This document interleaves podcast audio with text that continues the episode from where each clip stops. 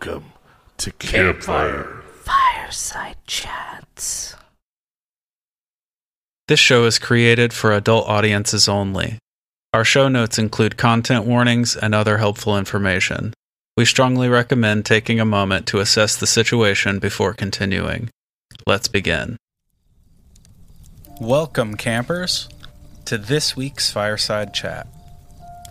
This week we are joined by author, diviner, amateur historian, and all around lovely human being, Joy Johns. We talk about the influence of geography on myth making, folk magic, our mutual love of history, ethics and paratourism. You know, I love talking about that. And we really dig into Joy's personal history with paranormal experiences and how she sort of found her way to divination. Look, Joy is funny and thoughtful and disarmingly insightful, just over and over again. This talk was just as great as we always knew it would be. Please go and support her in everything that she does. But for now, sit back, relax, and enjoy this fireside chat with Joy Johns. All right, Joy Johns, finally on the show. Welcome. Thank you. I'm happy to be here. Yeah, I'm, I'm super excited. We've only been talking about this since you did the roundtable. And it's like a combination that's on both of us. Like there's no one person that you can point fingers at for this situation. That is that is both of us having no concept of what time is. Yeah, Um, absolutely. I sometimes didn't know where I was or who I was, especially when I was moving house. So, Yeah, but we're here that makes a lot of sense. I one of the things I love about talking to you is your like mixture of American and English slang. like there, there aren't too many times that you hear like usually when I hear an American accent say something like moving house, yeah. it's just like, oh, that person watches a lot of Doctor Who. yeah. You know what yeah. I mean? Yeah, yeah, yeah. I hear you. I hear you. I, I was sitting down and I was working this out mathematically. Not my strongest subject. Okay. Sure. The other day. So I got it a little bit wrong the first time and then Nick corrected me, which, you know, that's what husbands are helpful for. Um, and uh, it turns out that I have lived here now almost as long as I lived in the US. So I'm like a 50 50 situation. Yeah. I'm the true Anglo American, I guess. That's interesting. You you love it over there? I do because we've talked about this before, but I have read and encountered Tolkien, and I'm a big fan of The Lord of the Rings in particular. And he was writing about the areas where I am living. So I will literally go out on a walk with Nick and I'll just hear the elvish music. I'm not going to try and reproduce it for you because I don't want to hurt anybody's ears right now. But like, it's just, you just hear elvish music. You see these enormous trees that are hundreds and hundreds and hundreds of years old. You see real old growth forests. Um, it is insanely beautiful and very magical. And I'm a big fan of that. I'm a big fan of being able to go out on a walk and feeling like I'm living inside my favorite fantasy book. Yeah. That's I can only imagine. Your, your cornfields and flat, aren't you? You were complaining about that. I was listening Yeah. to the podcast the other day. You were going, "It's so flat. We don't even have caves. How Yeah. could you think we even have something as interesting as caves?" It's it's pretty common on the show. Yeah. I don't I don't think people understand the geography that I'm surrounded by. You know what I mean? Like Do you think it's because people can't imagine it until they experience it? I think so. Yeah. Because I think people don't understand how truly flat Florida is until you're there. Mhm. And you can see so much of the horizon at all times because Yeah. it is as flat as a pancake. Yep. Same. Like um I was trying to explain the other day how flooding is such a problem here in the fall Yeah. because everything is so flat that all it takes literally is like one clogged street drain. And Yeah. you'll have an entire like five square blocks flood. And that is we get like we get like deep rainfall in the in in the autumn, Yeah. right? Like and it happens all the time. All the time. And flo- you know, flooding is very different in hilly or mountainous areas, it's arguably more dangerous, right? Because mudslides and things like that Sure. happen. Yeah, sure. But like it happens here like at the drop of a hat. Like you'll in, on like a you'll drive to the store like 10 minutes away and everything is fine. You're in the store for a half an hour. When you drive home, the roads are impassable. That's how fast it happens. That reminds me of Florida, Yeah. um, where we get just we we jokingly call it our monsoon season Yeah. with rain, where you just get the clouds just open, and mm-hmm. it's torrents. And unfortunately, our road systems they are built for it, but sometimes because we have so much underwater water as well, that's just so- stored in is it called an aquifer? Yeah, the water table is really Yeah. close to the surface.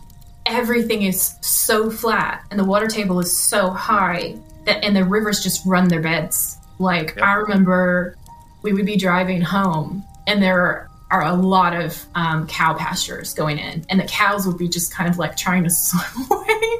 yeah. Almost they would be like muddy and weird looking and just trying to get to the higher parts of the pasture. But of course everything's so flat, so that's pretty limited to just finding oak tree roots. Yep. Yeah. It's you never really hear Indiana and Florida, you know, compared so Equated. closely. Yeah. I mean, we have orange trees and cattle, and y'all have like cornfields. Yeah. You also have potatoes, or is it really just cornfields? It's pretty much cornfields. They alternate corn and soybeans. Soybeans. Yep. Is that That's more recent all I- development?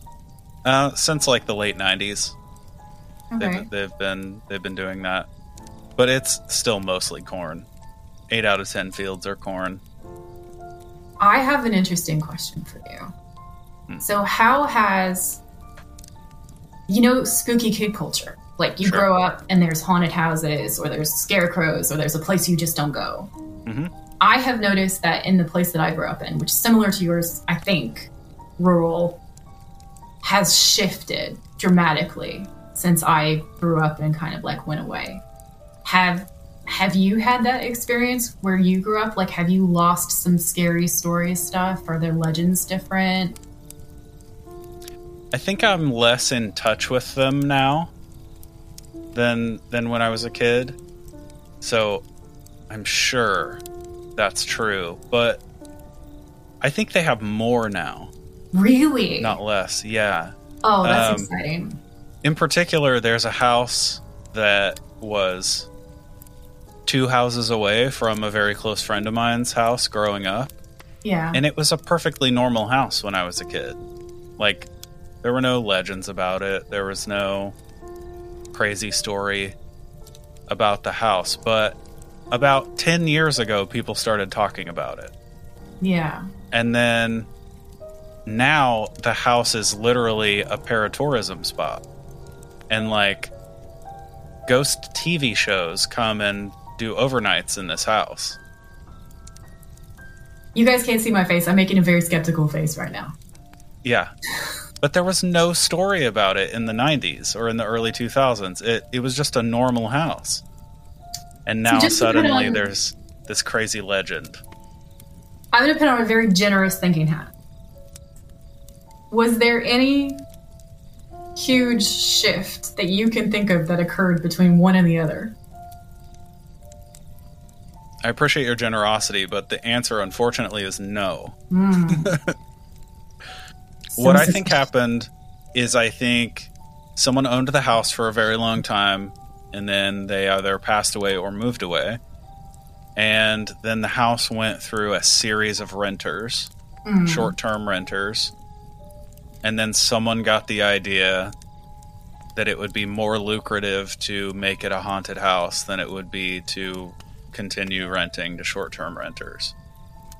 I am starting to become wildly curious about how the rise in paranormal interest is affecting the housing market. Hmm.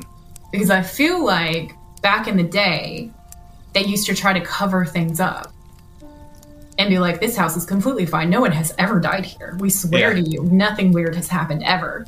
And now I feel like it's the flip of that. And they're like, you know, we heard some strange noises in the basement. Yeah. Yeah. There's some estate agent down in the basement going.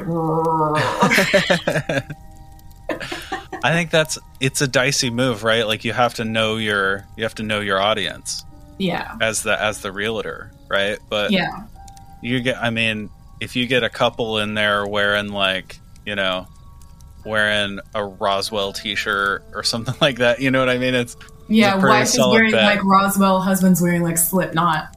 yeah, Yeah, yeah. Or like they have, you know, they have like a pentagram decal on the back of their minivan, yeah, you know, something like that. yeah, yeah. then then yeah, you start start pumping up those spooky stories. But yeah, I think I think there I don't know if there's I don't know if there are more. I may have misspoke. Maybe it's just it's I think they lost some and gained some. Hmm. Um because when I was a kid, there were lots of spooky stories about the fields.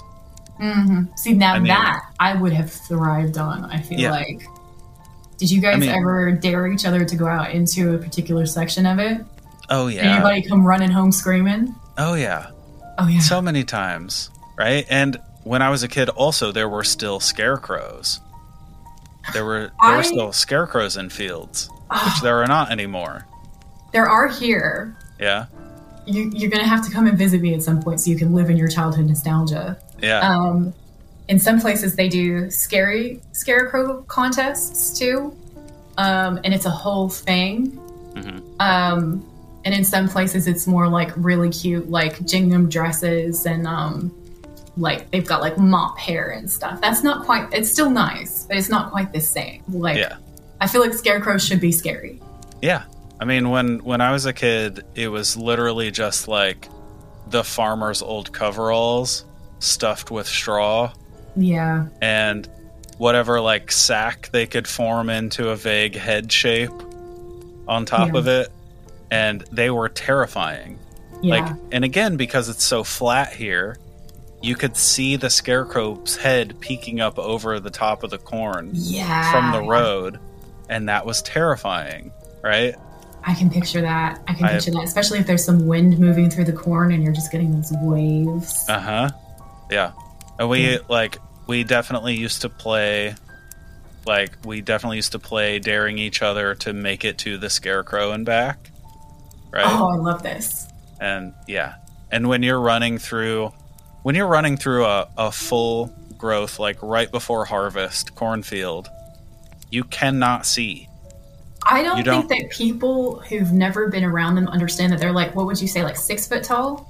Higher, maybe? higher i mean Yeah. here in by by the time by mid-october early even early october they're eight nine feet high Yeah. So you can't see any periphery or anything. Yep. It's just the row that you're in, and that's all that you can see. Yep. But the sounds, I feel like, are almost Everywhere. amplified in the corn.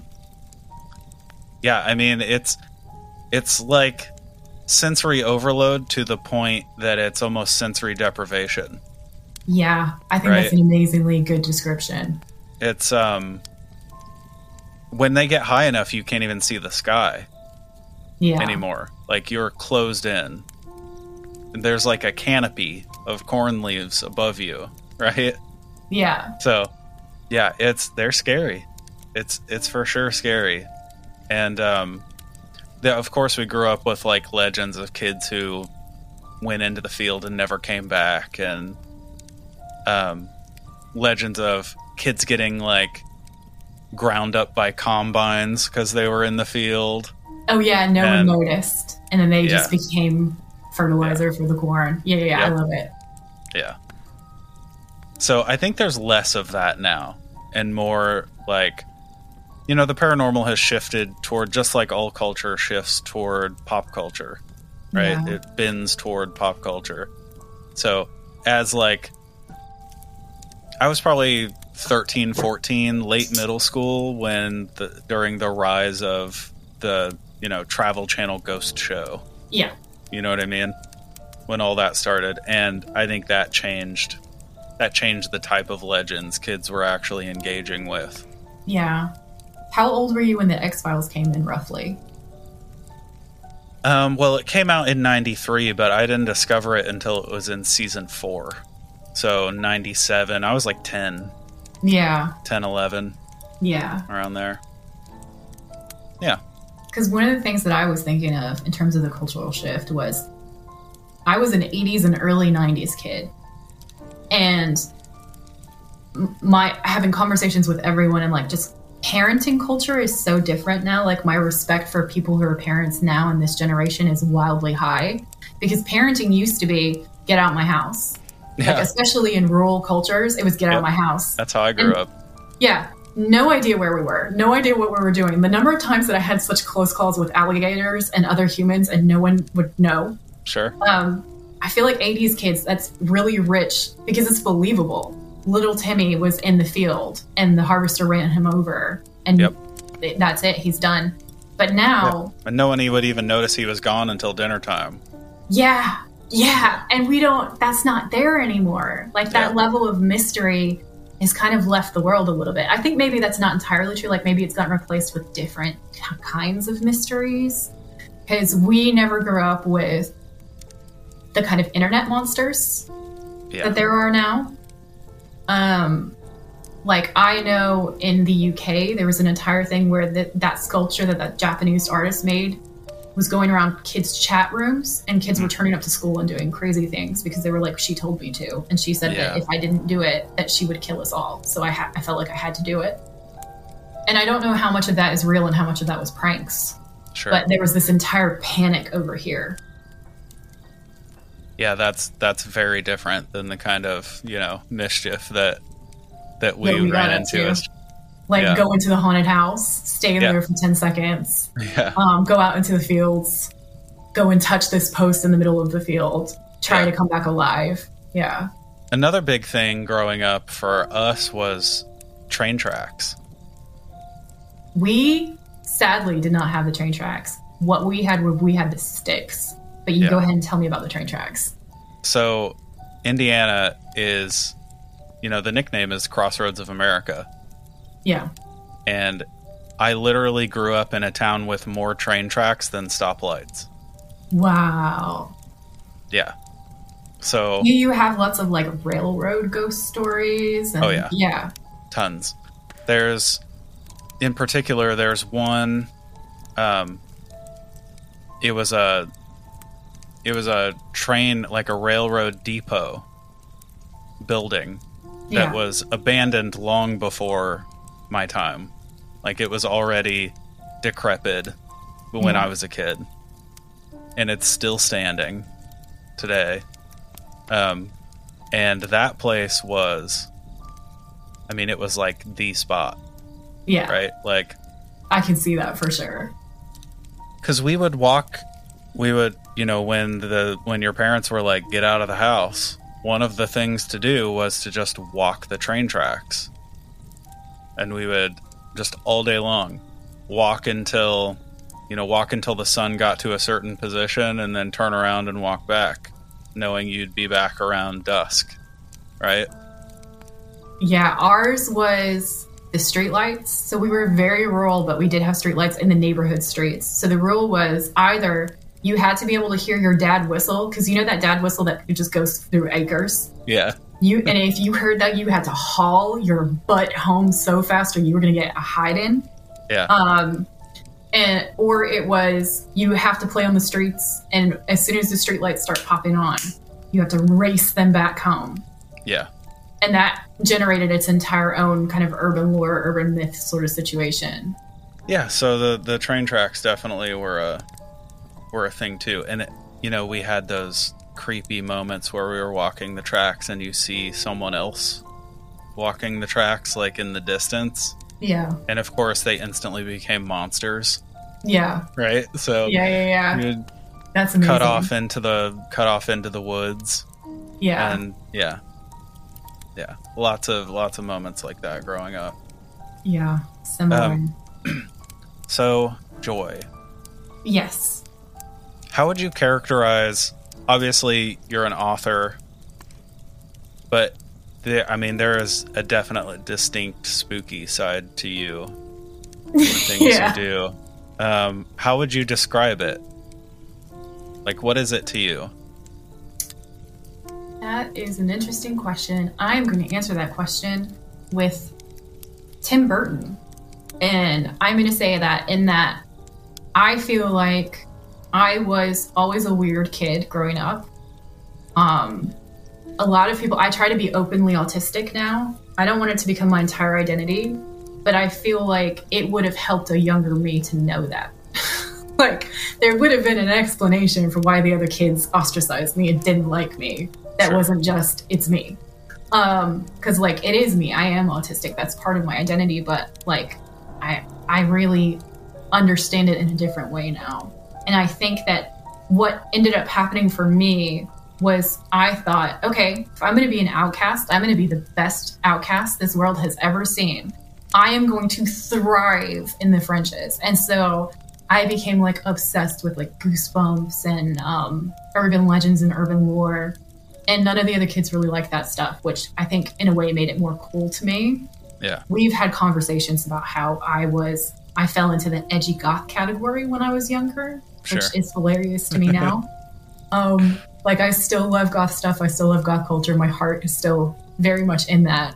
Um, and then I think there's also I had a lot of really weird, very very spooky experiences when I was a kid because I think also if you're the kid that doesn't really fit in, you're more likely to be kicking around with your grandparents Sure. so I was at my grandparents' house this one time, and um, my grandfather had gone up to bed, and he told me that I was allowed to watch the Munsters for like 15 more minutes, and then I had to turn the TV off and go to bed. And we had kind of an honor system whenever we were visiting. He trusted me, I trusted him. It was like my best pal. It was amazing. I love that man so much. Um, and they had one of those really old TV sets that was black and white and it had the dials on it. And I think Yeah. those things run off of like the leftover radiation from the Big Bang or some kind of situation. it's technologically really like it's witchy. Yeah. Um, or astronomical, depending on how you look at it. And so I remember it the episode ended and I walked over and I switched off the TV. And it was like kind of like one of those scenes in Poltergeist. And the TV static started doing some really weird stuff. And then I went around and I was like, well, I'm not having this. Okay. and I unplugged the TV and walked away from it because sometimes that would happen on those old TVs. Like there, there would be Yeah. occasions people would be like, it stayed on after I switched it off. I'm pretty rooted in logic. So I was like, that's fine. That's not weird. Yeah. And when like a full 10 minutes later, it's still on. That then we're verging on this is starting to get kind of impossible. And then I hear footsteps coming up the basement. And they had one of those very old, very creepy basements where when you walk in and the lights are on, you can smell like the tide sheets and it's this really nice sunny place and you see like my granddad's woodworking station because he did um his own kind of carpentry and he would build things for his local church and he would do like people's like wooden busts of people's head like statuary type stuff. Yeah. um, and it was a, a nice and beautiful place to be. And then the lights would go off and it was like you were inside a stephen king book which Yeah. i previous to this had always put down as it's just that it's dark and you don't know what's in there and it's just that normal creepiness. So i hear something coming up the stairs. I'm like standing in between the room where the tv is still on and the kitchen where the basement stairs are at and the door just slowly creeps open and i went nope and i ran upstairs I ran past my grandparents' room, and I didn't even wake them up. Like I didn't even go in. I just went into my bedroom, and I was just sitting there, like, nope, big pile of nope, no, thank you, just nope. Was that your first weird experience? Was that your earliest one? I think so. Yeah. Yeah, I think That's pretty so. intense. I just feel like that house was messing with me. Like I feel like that house had a wicked sense of humor. I feel like it was for sure messing with me because the thing is, is like I tried to explain it away so many times, but I just can't.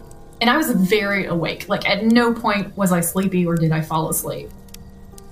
So I can't. I couldn't. I couldn't explain it away, and I think that's where I got like the wild fascination with things that I just couldn't quite explain because I was the kid. I was talking to you about this before. I was the dinosaur kid.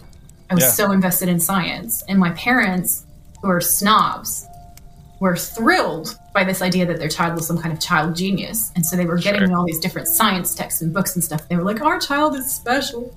Um, so, so I had a lot of access to a lot of different things. Um, and I just thought this is so different from like the logical dinosaur type stuff. Like how, how, there's got to be a way to measure this. There's got to be a way to explain this. Yeah, it's um I mean it's life changing when you Yeah. have experiences like that. It really is. Um Yeah. so I'm not gonna call you a psychic. You're welcome. Thank you. But obviously you have, you know, some pretty significant interest in divination and and things like that. When did Yeah. that come into play for you? The divination side of things is interesting. So, my mom's side of the family is what I would call like Southern hill folk, kind of a cultural background. Yeah. So, everybody believes really strongly in Jesus and angels, etc.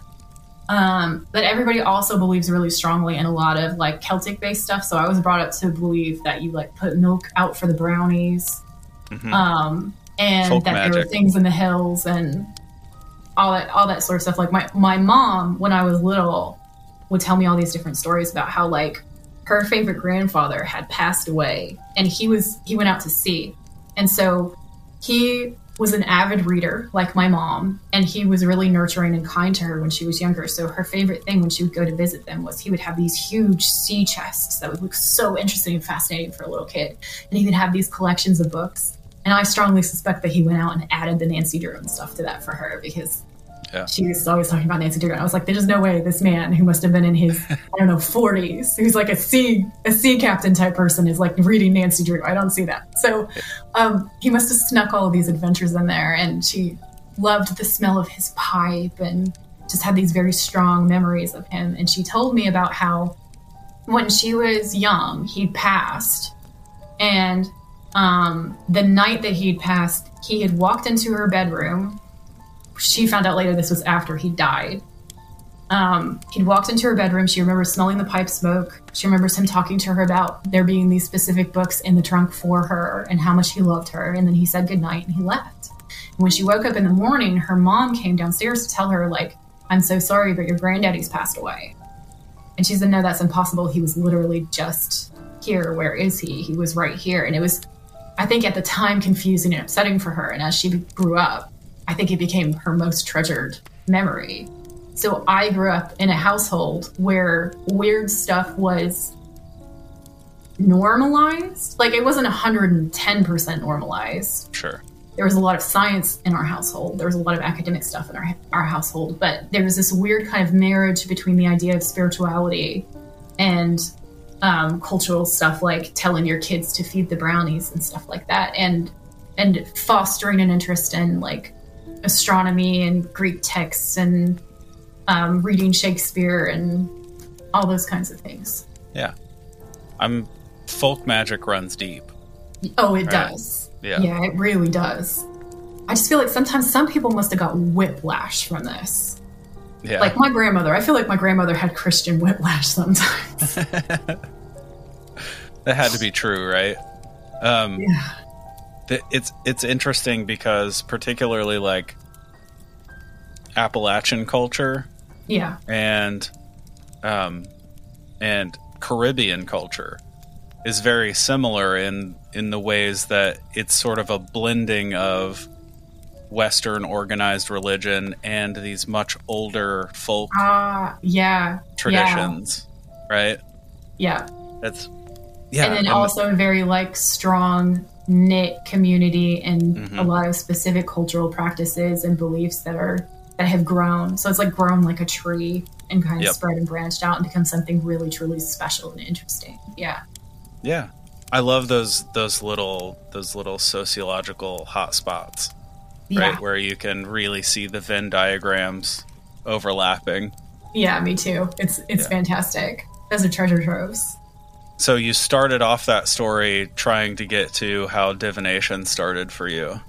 Ah, yes, thank you. Okay, No sorry. problem. So the ghosts. The ghosts are important, whether you think that they're ghosts or angels or echoes or however anybody would like to define it. That's an important part for me.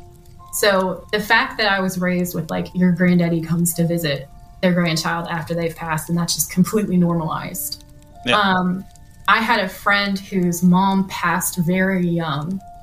Um, and for my birthday, my mom had bought me tarot cards, I want to say. Like, she'd just given me an esoteric present. And I'm pretty sure it was tarot cards. And I didn't really do very much with them. Um, and then, in combination with that, one of my next door neighbors was indigenous. Um, she was um, Native American on her mom's side. And we had been having conversations about how, like, the mainstream religion that was around us didn't feel like it fit us. And so she was sharing some things from her culture, and I was sharing some things from my culture. And she was teaching me, like, so much at that point about how she felt about things and what she thought about things in a way that was really impactful and very different for me. And probably, I probably owe her so much because I feel like she made me feel like I wasn't on the wrong track when a lot of my culture around me would have been Southern Baptist. So anything very veering from what I was supposed to be interested in, which would be the Bible, was going to send me straight to hell kind of a situation. Sure. She was my port in a storm, I think. Um, and she had been talking to me about a whole bunch of different stuff. And so all these different ideas are amalgamating in my head. And I was like, there's something that I feel like maybe could be helpful, and I want to try and do it. And I was like, but I have no idea if it's going to work, and I'm not going to make any promises, um, because he'd seen me do some other stuff. My my friend whose mom had passed away. For context, sorry guys, I'm telling the story in a loop. Um, and he had he had brought it up, and I thought I feel really uncomfortable with this, which I feel like is the appropriate response. Yeah, absolutely. Um, it's just a sign of having the proper reverence for the situation. Yeah, Right. I just feel like there's a whole lot of psychic showboating. That's a whole nother tangent, so I'm not going to Sure. go down it. But um, so it, I was in a unique position where I had somebody I really cared about asking me to do something, and I didn't know if I could do it. I felt really awkward and really uncomfortable and really like maybe I was doing the wrong thing. And I sat down and I put myself in this meditative space, and I saw the wildest stuff, and I was like, "This doesn't make any sense, and it's, it's I feel like it's trash." So I said, "Listen, I don't think this makes any sense. I think that my imagination is making things up. I'm going to tell you what I'm seeing, and then you can you can decide what you want to do from there. And if it is trash, I'm real sorry." Um, and I saw his mom all dressed in purple in this really beautiful purple dress, and like this like almost like romance novel of a situation where like all the flowers around her are purple.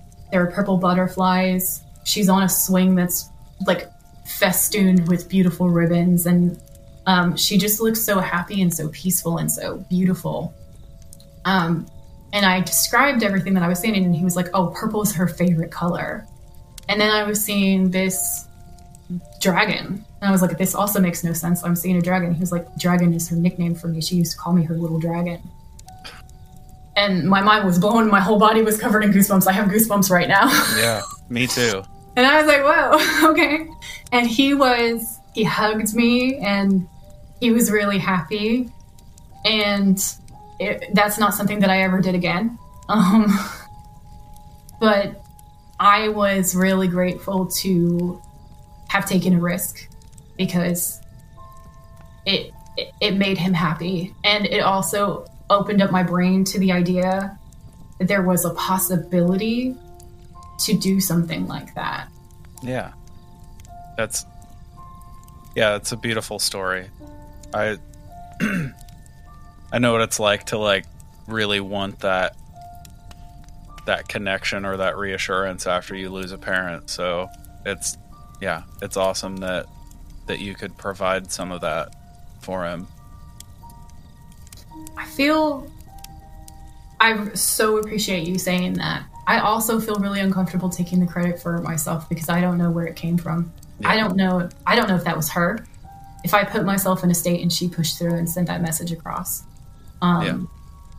cuz I've had I've had with cards sometimes I see things. I think Carly's wired really similarly to that. And again, I don't.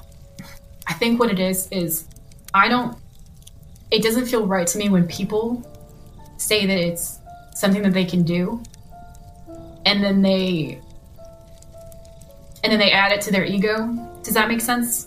Yeah. Like because if if that's your headline, right? Then there's pressure to live up to that capability.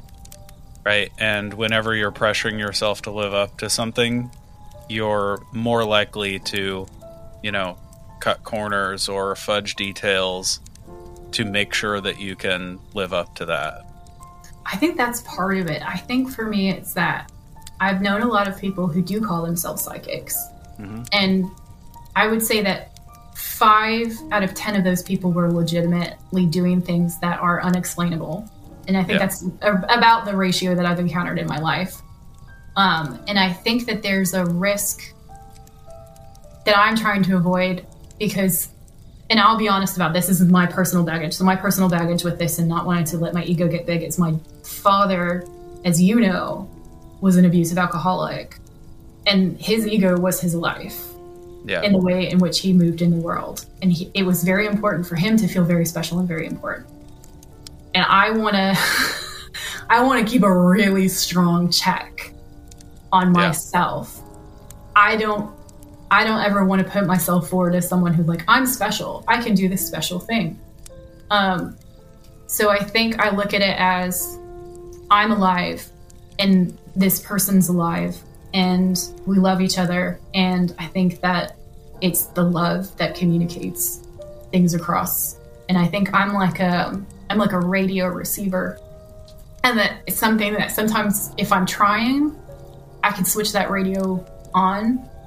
And i think and this sounds so dopey but i feel like you know occasionally if if we're interested in the in, in whatever it is that's out there or you know we've talked about things before about like what do we think these things are? Mm-hmm. And no one really has an explanation so i won't try to define it. But i just feel like there's there's some kind of communication that happens and i think it's beautiful and special and unique and interesting but i don't think that i am in any way a part of it other than just i sat down and thought about it Sure. I mean, that's. I can see. I can see how you. Um, I mean, the way you explain that makes it very clear that you don't want any ego involved at all, right?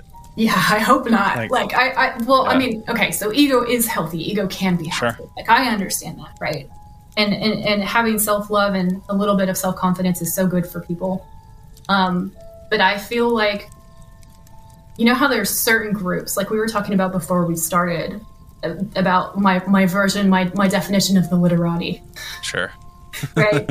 and I feel like the reason why I dislike the word psychic is because there are groups of people who this niche definition, this idea that they have an ability that other people don't have, becomes very important to them. Yeah.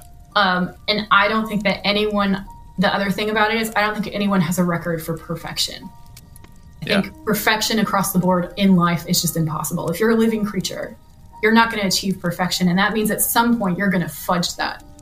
So if I was someone who was like, I can tell you that your dad tells you that everything is okay, and I was trying to make those connections all the time, I feel like at some point I'm going to fudge that up Yeah. like something's going to go wrong and that's not okay because that's someone's relationship to someone that they loved and lost and can't have conversations with anymore and i just feel like there's a moral compass that is my personal moral compass and these are my personal thoughts on it and i wouldn't necessarily hold other people to the standard that i set for myself but again like i said i have some baggage from my father like he, he gives off cult leader do you know what I mean? yeah. Like he gives off Uh-huh. like Machiavellian cult leader kind of vibes. That's his whole bag. And I just feel like, let me just stay very far away. just Yeah. very far away from anything that could ever have me trip up and land myself waking up one day being like, oh no, I have become my father. Yeah, I totally get that. I on a recent episode when we covered the uh, the disappearance of Mary Cassette, and we talked a lot about psychics. We, I think Ryan and I both agreed that the number one sign that a psychic is full of shit is if they claim 100% accuracy. Accuracy. Yeah. Yeah. Yeah, I agree. That's and No that's one- really across the board for anyone in any field. If Yeah. they claim 100% success rate, they're lying to you. Oh yeah, when that's like that's like when they, they talk about how to identify a con. Yeah. and it's like people are walking. You can trust me. Hi, Yeah. I'm very trustworthy. if it's a sure bet, no a- flaws. yeah. No problems. I'm always right. Okay, come to me because I'm always right. Yeah. It's you know, psychics and financial investor and financial planners, right? If they claim Yes. claim 100%, They're full of shit. such a good analogy. Yeah. yeah. Yeah. That's interesting though. I mean, do you think that sort of um, intentional avoidance of like egoic pursuits, do you think that has an an impact on on the way you engage with divination? Probably. Like, I can think of a lot of opportunities and a lot of relationships that would be really different. And I would have had a lot more opportunities if I had veered to the left or the right a little bit, like easily. Sure. Easily, easily. Um, and I think it's one of those things where it's like, I think that I'm, I think I'm being like 60 to 80% reasonable. And then I Yeah. think the rest of it is like, I am aware that I have issues. Sure. Like, I'm aware that I'm hyper fixated on not going down this particular rabbit hole and Yeah. becoming a problem. Um, so you know, I'm I'm using my my evil persuasive powers for good, unlike my father. yeah. And yeah, that's that's where I sit on it. But Do I think, think, um, definitely I could have had a lot of opportunities and a lot of different things if I'd wanted to. Yeah. Do you do you think that lack of ego and I don't want to like characterize it as sort of like cuz the claim of having no ego can I was gonna say, be egoic, This can be a trap. This can be a trap. But do you think that like that I'll just continue to use the phrase avoidance of ego, right? Do you think Yeah. that like specifically being aware of, you know, of avoiding embracing your ego. Do you think that has like made you a better receiver in those situations? Do you think it helps to to be less, you know, self-centric? I'm gonna tell you. I think honestly, I think I shot myself in the foot, and I'll tell you why. And I don't, I'm I'm I'm fine with it, and I'm I'm happy to be worse at it because I'll tell you why. the fact that I am worse at it has stopped me from living a life that I don't want to live and being a person that I don't want to be. Um, I don't think that I've talked to you about this before, particularly, so I'm not sure if you're aware of it through friendship circles or things that I've said online and stuff. But like, I've had my near death experience. Like, I've I've lived with chronic illness and I've had my almost dying for long periods of time and lost a lot. Like, lost half of my face became paralyzed, my legs Sure. became paralyzed. I couldn't walk anymore. Um, there was a lot of things that I couldn't control, and I had I'm grateful for the death clarity situation because if you live long enough through this process where you start trying to go through like the seven stages and you start trying to accept what's happening and all these different things, I think you, if you're lucky, you hit this point of clarity where you think a lot of life is just bullshit. Like a, Yeah. a lot of the stuff that we really care about that really holds us back or that we're aiming for is just BS. Um, so I have watched myself once I get comfortable. Like if, if you ever watch the Ghost Lives with Carly and I, there comes a point where I start to get comfortable. I start talking more, and then later on, people have messaged me saying this was really accurate. This was really you did this and that, and that. and it's because I feel confident with her because we're having fun. We're having a back and forth. I'm just having fun with my friend and the the feedback that I have gotten from that sometimes has like given me goosebumps or like I've wanted to write it down because it's been so wild and so cool. Um, and So I think that me, maybe it is egoic. Maybe I'm being egoic, being like, I could be such a problem. Um, maybe this is why my friends cast me as villains when we do like radio plays and stuff. I am the ultimate villain. Maybe my ego is so high that I'm so proud of myself trying to think that I'm keeping my ego down. I don't know. Sure. Meditate about that later. But um like I I know I get in my own way. Okay. But you think it's been advantageous to be in your own way? When I hear other folks doing the whole Jonathan Edwards situation, Sure. You know and then of course there's a debate about who's who's simply a con artist and who's like really self-delusional and thinks that you know what i mean Yeah. um but when i hear people doing that when i hear people psychic showboating or instances like there was this time a youtuber that i enjoy watching shared an experience she had where her uncle had passed away um, somewhere far away, and there were some pretty graphic details to how he had passed away. And this woman comes up to her in a crystal shop and just starts pouring out all these details. And she's talking about it later, and she's saying that was so inappropriate. She was like, obviously, this woman has a gift because there's no way for her to know this. That it was wildly inappropriate for her to walk up to someone who was grieving and bring everything up. And it's like people also aren't always trying to help and that really upsets me. Like I'll watch ghost hunting shows, and this is another one that gets to me. And I'm sorry if I piss anybody off, but I gotta say it. I gotta get it off my chest. like I will watch ghost hunting shows where it's clearly they're there for the views. They go in and they say, "We want to help you. We really want to help you," and then they're everything they're doing is for clickbait. And if they they purport to believe that there's an actual ghost, right? So they purport to believe that there's an actual spirit who went through something terrible, and that they're helping. I'm making air quotes, you guys. That they're helping the spirit and then they do everything that they can to get interesting conversations and they just leave.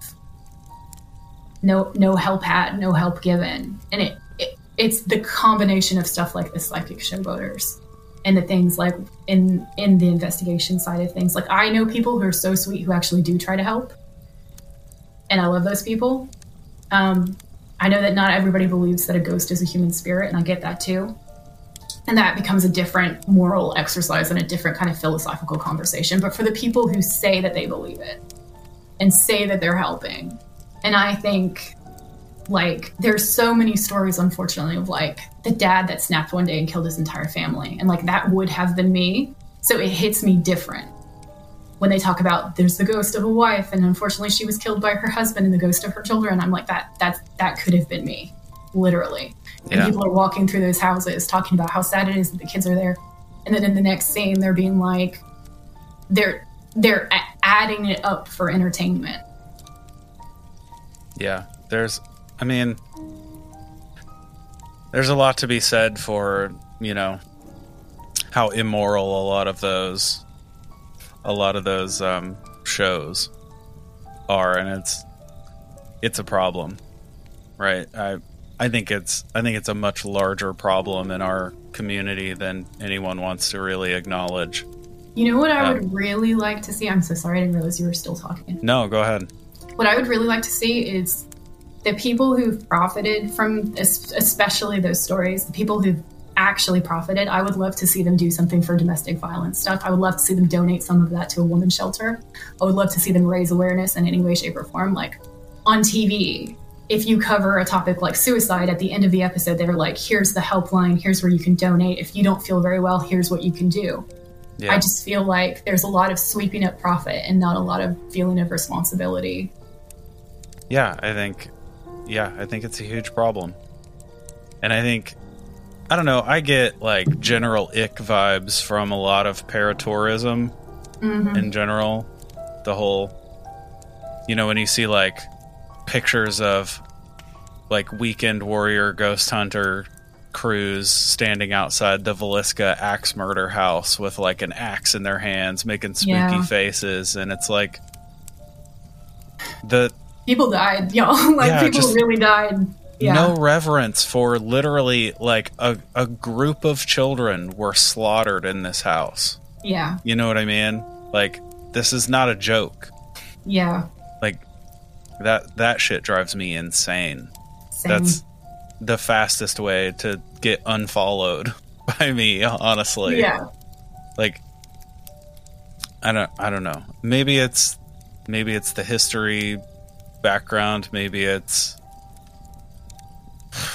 uh true crime influence. I think a lot of these people don't have any experience in those realms at all and there there's a whole there's a whole movement in the like true crime podcasting community to be more victim centric to be you know to make your make what you're producing less um, less of an exposure for the criminal and more Mhm. about you know the lives of the victims and and what they went through and Yeah. not to say there aren't problems in the true crime community too because obviously there are Um, right, but you're right. There is a rising sense of responsibility. I feel like there's a rising sense of, of that we should examine if what we're doing is moral and if we're profiting off of something that we maybe shouldn't be, and how we can redress some of these things. I agree. I think there is a little bit more of like a, a self awareness, yeah and I think that that happened because of criticism, because of similar criticism, because of people Agreed. finding it and being like, "This is my cousin," or "This Yeah. was like a friend of the family." Yeah. And I think um in the like Fortean community, it really is like the the paranormal, the ghost the ghost hunter type set like set that that are really having to deal with this. Obviously, the people who are out looking for Bigfoot, you're not really, you know, is a different situation. yeah, yeah, it, it's different. If there are some moral quandaries when it gets into the world of like ufology, when it comes to people who have had you know abduction experiences and things like that, um, sure. and similar questions when it comes to dealing with experiencers in the cryptozoology community. People have had some pretty horrifying, horrifying and and uh, traumatic experiences Yeah. in in that realm too but the in particular the people who are going in and talking about historic you know because ghost hunt the ghost hunter lane is it will always be tied to true crime Yeah. Because it, you're always going back to some at least in the way it's done now right? When people go into a haunted house they want to hear the backstory right? You have Yeah. to come up with some backstory. And in a lot of cases those are real people. Not all because a lot of those shows are just making shit up let me Yeah. tell you but um like that house in the town i grew up in. Yes. i guarantee that shit is made up Got some people putting in some secret speaker systems, Uh-huh. messing with stuff, having an air conditioner unit quietly, silently running, like, oh, it's cold in here, you guys. Yeah. There must be a spirit. Oh man. So much of that stuff is so hokey. Yeah. It's I I don't know. It's a lot. A lot of big questions, Joy. Yeah. That's a lot. There's a lot of big questions. It's it's food for thought. I think. I just Yeah. think. I don't think they're they're. I think it's it's a it's an interesting philosophical point because like if you approach it from let's say you're a paranormal investigator, okay, and you believe in the idea that there are no ghosts, there's only echoes of past events, and that's what you're setting out to record. In that instance, what you are doing from your moral compass is ace because it's removing it from the that concept of like I'm here to help the ghosts. I'm here to talk to the Right. spirits and make them feel better. I'm here to be their emotional support. That's a very different situation. Yeah. So I think it's interesting because the moral quandary of it all shifts depending on the individual investigator's own personal viewpoints about what they think they're doing and what they believe to be the truth and like the reality of the situation. I think the ones that are the worst are the ones who actually believe that there are ghosts and are surface level helping. It's like what it reminds me of is like all the scandal about um, Tyra Banks and like Top Model and how uh, she had gone out to do something with like making them dress up as homeless people or something. Yeah. I, I remember seeing clips of it and I remember being like, yo, this is bad. This has no sensitivity whatsoever. What is going on? Yeah. Um, and just, I just don't understand how anyone thought this was a good idea. Like, I don't understand how this went to air. And I think that with some of these paranormal investigation situations where people are purporting to believe that they are, in fact, helping the dead, I don't understand how this is a. I don't understand how you thought this was a good idea. I don't understand how that made it to air. like, yeah, that's yeah, that's a great point. A lot of those, I, you, I mean, you can't help but cringe. You know what I mean? Because it's, especially when you see something like that on a network show. It's like this had to accumulate so many yeses oh yeah, to make it to air. You know what I, I had mean? to go through so many tables. yeah, Yeah, it's mind blowing. I don't I don't understand it all. But I think I think the the paranormal community will get there in the same way that the true crime community is starting to get there. I think because the true crime space is so much bigger yeah. than the paranormal space. I think it's, It's just going to take it's going to take some time, but I, I think we'll get there. I- Yeah. hopefully, I hope we'll get there. I Um, want to believe in the good in people. I think that Yeah. people just don't know. I think people are not thinking about it. I think there may be some sketchy characters who who look at what they're doing and know it's not right, but don't care. Um, but I like to think that in the majority, most people in especially the paranormal community are really good-hearted people. And it's just like how many people like I I know that my experience is actually a lot more common than people think that it is. But like I don't know how many people are going to have had a conversation like this right? And like until Yeah. someone brings that point up, like that exact point, you're not going to necessarily think about it. It's not something that's ever necessarily occurred to you or to the majority. So like I don't think that it's that we're we're this group of bad people otherwise I wouldn't be so tied into this community. Like I know people who have put their heart and soul into being helpful and kind and doing the right thing um, and who genuinely want to tell particular stories that they feel like have gone underreported. Um, so yeah, I think I, I like to believe in the good in this community. Yeah, I I agree. I think that's a perfect note to end on. We're um, coming up on an hour. Okie dokie. This has been fantastic. Thank, you so you. much for doing this. Um, before we go, tell the people where to find you, where to follow you, and anything cool you have coming up that you'd like them to check out. Okay, so this is going to be so easy because I really only pay attention to my Instagram. I am terrible, you guys, at social media. It is actually one of my favorite things about myself. I kind of like that I'm awful at it.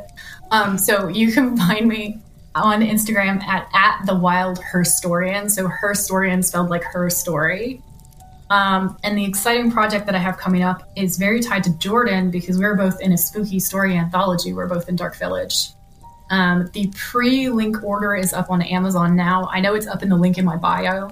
So if y'all want to check it out, Jordan was telling me the other day about like what his story is about, and I'm not going to say anything because I don't want to give away anything that's wrong. But like, like spoilers that I shouldn't spoiler, I'm going to say.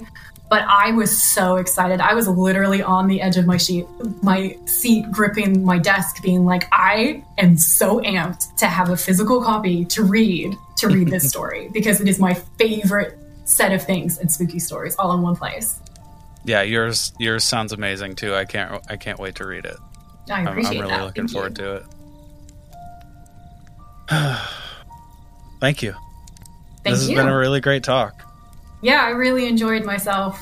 You always ask questions that I'm not expecting, but in a really good way. And so thank you for that. Yeah, of course. Of course. Thank you, thank you, thank you. From the bottom of our weird, possibly alien, maybe ghostly, probably cryptid hearts for listening. We absolutely love having the chance to discuss all these wild creatures and events every week, and it's your continued attention that allows us to carry on. We want to get to know each and every one of you, so please come and check us out on all the socials at campfire.tales.podcast on Instagram and Facebook, at campfire TOTSAU on Twitter, and you can also visit our website at campfirepodcastnetwork.com. If you love the show, please rate and review it. It's what truly helps us continue bringing your weekly dose of the strange and unsettling. And a special thanks to Greg Martin at Reverent Music on Instagram for his contributions to the beautiful music that you hear every week under the debrief. You can find more of his tunes at reverbnation.com slash reverent. It's fantastic, fantastic stuff. Go give that a listen. And that's it. Until next time, I'm Ryan, I'm Jordan. And remember, campers, Stay weird. and trust in the unknown.